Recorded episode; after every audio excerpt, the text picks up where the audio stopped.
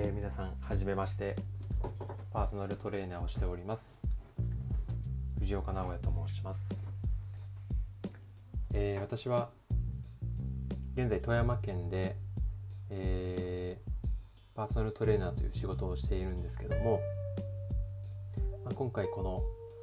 のラジオを通して、えー、皆様にお伝えしたいことが、えー、いろいろとあります。まあ、これからねパーソナルトレーナーを、え、目指される方や、まあ、私自身プロ野球独立リーグでプレーしておりましたので、えーまあ、スポーツ選手にとっての有益な情報だったりとか、えー、マインド心の状態っていうのも、えー、何かアドバイスができたらなって